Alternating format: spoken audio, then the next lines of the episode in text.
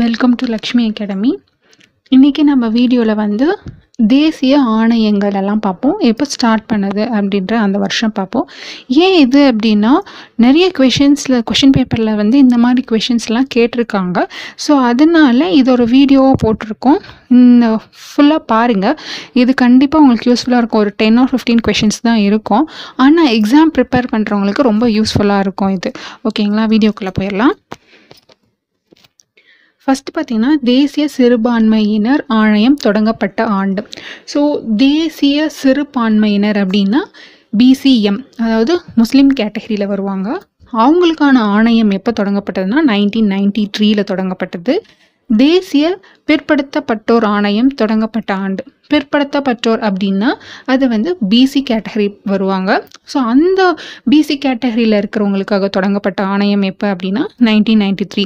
So இது பாருங்கள், PC கேட்டகரியில் இருக்க ஹிந்து, கிறிஸ்டியன், முஸ்லீம் யாராக இருந்தாலும் அவங்களுக்கு எல்லாருக்குமே எப்போ தனியாக ஒரு கமிஷன் ஸ்டார்ட் பண்ணியிருக்காங்கன்னு பார்த்தீங்கன்னா 1993 ஸ்டார்ட் பண்ணியிருப்பாங்க. ஸோ கன்ஃபியூஸ் ஆகாதீங்க, சிறுபான்மையினர்னு கேட்டாலும் அதே இயர் தான் வரும், பிற்படுத்தப்பட்டோர் அப்படின்னாலும் அதே இயர் தான் வரும். அடுத்ததாக பாருங்கள், தேசிய தாழ்த்தப்பட்டோர் ஆணையம் தொடங்கப்பட்ட ஆண்டு. ஸோ தாழ்த்தப்பட்டோர்களுக்கு அப்படின்ட்டு ஒரு ஆணையம் எப்போ ஆரம்பித்தாங்கன்னா 2003. எஸ்சி, ஓகேங்களா, ஷெட்யூல் கேஸ்ட், அவங்களுக்கு வந்து எப்போ ஆரம்பித்தாங்கன்னா 2003. அதே தேசிய பழங்குடியினர் ஆணையம் தொடங்கப்பட்ட ஆண்டு பார்த்திங்கன்னா எஸ்டி 2003. அதுவும் ஸோ எஸ்சி எஸ்டி பீப்புளுக்கு ரெண்டு பேருக்குமே ஒரே வருஷத்தில் தான் ஸ்டார்ட் பண்ணியிருப்பாங்க, 2003. அதனால் தாழ்த்தப்பட்டோர், பழங்குடியினர் அந்த மாதிரி மாறி மாறி கேட்டாலையும் ரெண்டுத்துக்கும் ஒரே ஆப்ஷன், கன்ஃபியூஸ் ஆகாமல் நம்ம கிளிக் பண்ணிவிட்டு வரணும். அடுத்ததாக பார்த்திங்கன்னா, தேசிய மனித உரிமை ஆணையம் தொடங்கப்பட்ட ஆண்டு. ஸோ மனித உரிமை இந்த ஃபஸ்ட்டெல்லாம் பார்த்திங்கன்னா பிரிட்டிஷ்காரங்கெல்லாம் வந்து ரூல் பண்ணிகிட்டு இருந்தாங்க. அப்போல்லாம் நிறைய அராஜகங்கள்லாம் நடந்துருச்சு. அதுக்கப்புறம் நம்மளுக்கு வந்து சுதந்திரம் ஆனதுக்கப்புறமும் சில பழக்கங்கள் வந்து கடைப்பிடிக்கப்பட்டு வந்துட்டு இருந்துச்சு. அதுக்கப்புறம் தான் மனிதர்களுக்கு அப்படின்னு தனியாக உரிமை இருக்குது, அந்த உரிமைக்காக யார் வேணாலையும் போராடலாம் அப்படின்னு சொல்லிட்டு மக்களுக்கு விழிப்புணர்வு வந்துச்சு. ஸோ அந்த கான்செப்டை நீங்கள் ஞாபகம் வச்சுக்கணும்.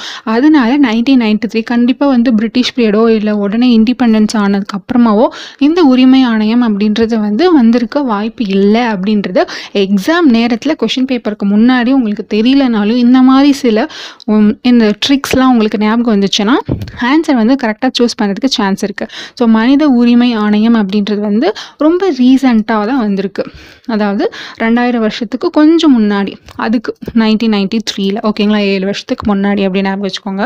தேசிய பெண்கள் ஆணையம், ஸோ பெண்களுக்கு அப்படின்னு பார்க்கும்போது 1992 ஸ்டார்ட் ஆயிடுச்சு. ஸோ பெண்களுக்கு அப்படின்னு சொல்லிட்டு அவங்களுக்குன்னு தனியாக ஆணையம் ஸ்டார்ட் பண்ணும்போது மனித உரிமைகள், மனிதருக்கு எல்லாமே வந்து அவங்க உரிமைக்காக போராடுவது இயல்பு தான் அப்படின்னு சொல்லிட்டு அதுக்கு அடுத்த வருஷம் ஸ்டார்ட் பண்ணியிருக்காங்க அப்படின்னு ஞாபகம் வச்சுக்கோங்க. அடுத்ததாக பார்த்தீங்கன்னா, தேர்தல் ஆணையம் தொடங்கப்பட்ட ஆண்டு 1950. ஸோ தேர்தல் அப்படின்றது வந்து ஸ்டார்டிங்லேருந்து இருக்குது, நம்மளுக்கு வந்து இண்டிபெண்டன்ஸ் ஆன அந்த கொஞ்சம் வருஷத்துலேயே நம்மளுக்கு வந்து ஸ்டார்ட் ஆயிடுச்சு அப்படின்னு ஞாபகம் வச்சுக்கோங்க. திட்டக்குழு தொடங்கப்பட்ட ஆண்டு. ஸோ திட்டக்குழு எப்போ ஆரம்பிச்சுன்னா அதே 1950 தான். ஸோ தேர்தல் ஆணையமும் தொடங்கப்பட்ட ஆண்டவும் திட்டக்குழு தொடங்கப்பட்ட ஆண்டவும் வந்து ஒரே வருடமாக தான் இருக்குது. நிதிக்குழு தொடங்கப்பட்ட ஆண்டு. ஸோ நிதினா நீங்கள் வந்து ஃபினான்ஸ்னு ஞாபகம் வச்சுக்கோங்க. ஃபினான்ஷியலாக எல்லாரும் வந்து ஸ்டேபிளாக இருந்தால் தான் வந்து லைஃப்பை கொண்டு போக முடியும். ஸோ அதனால் வந்து எல்லாருக்கும் நம்பர் 1 ஆகணும்னு தான் ஆசையாக இருக்கும். அதனால் நீங்கள் எப்படி ஞாபகம் வச்சுக்கிங்கன்னா நிதிக்குழுன்னு வந்துச்சுன்னா 1, எல்லாருக்கும் 1 நம்பர் ஆகணும்னு ஆசை இருந்தாலும் 1951 அப்படின்னு ஞாபகம் வச்சுக்கோங்க. அடுத்ததாக பார்த்திங்கன்னா, தேசிய மேம்பாட்டு வளர்ச்சி குழு தொடங்கப்பட்ட ஆண்டு.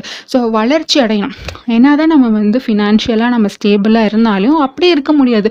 ஒவ்வொரு நாளும் வளர்ச்சி கண்டிப்பாக இருந்துக்கிட்டே இருக்கணும். அதனால் 1க்கு அப்புறம் 2, 3 எப்பவுமே வந்து ஃபஸ்ட் நம்பர் தான் பெருசு அப்படின்னு நினைப்பாங்க. ஸோ நாம் வந்து இங்கே வந்து ஞாபகம் வச்சுக்கிறதுக்காக என்ன நினைக்கணும், எப்பவுமே கீழே இருந்துருக்கூடாது, நாம் மேலே வளரணும், 1, 2, 3, 4 வளரணும் அப்படின்னு ஞாபகம் வச்சுக்கோங்க. ஓகேங்களா, மேம்பாட்டு வளர்ச்சி குழு அப்படின்னா 1952. மத்திய குற்ற புலனாய்வு ஆணையம் தொடங்கப்பட்ட ஆண்டு. ஸோ மத்திய குற்ற புலனாய்வு ஆணையம் இப்போ இது எப்படி ஞாபகம் வச்சுக்கிறோம்னா குற்ற புலனாய்வு. குற்றங்கள் வந்து யாரும் சின்ன வயசில் தான் செய்வாங்க, வயசானால் வந்து எல்லாருக்கும் வந்து அந்த முக்தி அந்த ஞானம் அப்படின்றது வந்துடும் அப்படின்னு சொல்லுவாங்களா. 60 வயசில் எல்லாம் அந்த காசி அங்கே போயிடணும் அப்படின்னு ஆசைப்படுவாங்க. அப்போ யாரும் குற்றங்கள்லாம் செய்கிறதுக்கு வாய்ப்புகள் ரொம்பவே கம்மி.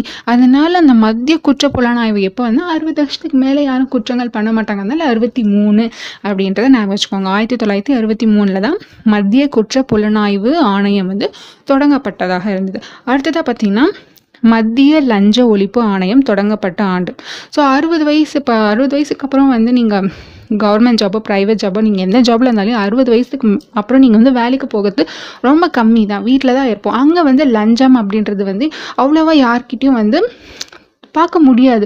எல்லாம் அந்த வேலைக்கு சேர்ந்த கொஞ்சம் புதுசில் அந்த மாதிரி தான் எல்லாம் வாங்கிட்டு இருக்காங்க. 60 வயசுக்கு அப்புறம் வந்து யாரும் வந்து லஞ்சம் வாங்குறதே கிடையாது. ஏன்னா எல்லாம் வீட்டில் தான் உட்காந்துட்டு இருக்காங்க, ஃப்ரீயாக இருக்காங்க, ரெஸ்ட் எடுக்கிறாங்க.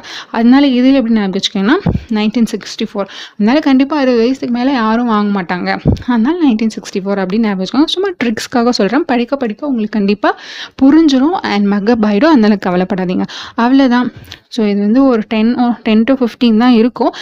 நல்லா படிச்சுக்கோங்க. ஸோ இதுலேருந்து கொஷின்ஸ் வந்துச்சு அப்படின்னா கண்டிப்பாக நீங்கள் எல்லாம் கரெக்டாக ஆன்சர் பண்ணணும் அப்படின்னு சொல்லிட்டு லக்ஷ்மி அகாடமி டீமாவாக உங்களுக்கு வாழ்த்து தெரிவிச்சுட்டு நெக்ஸ்ட் வீடியோவில் வந்து உங்களை மீட் பண்ணுறேன். தேங்க்ஸ் ஃபார் வாட்சிங் this video. Thank you so much.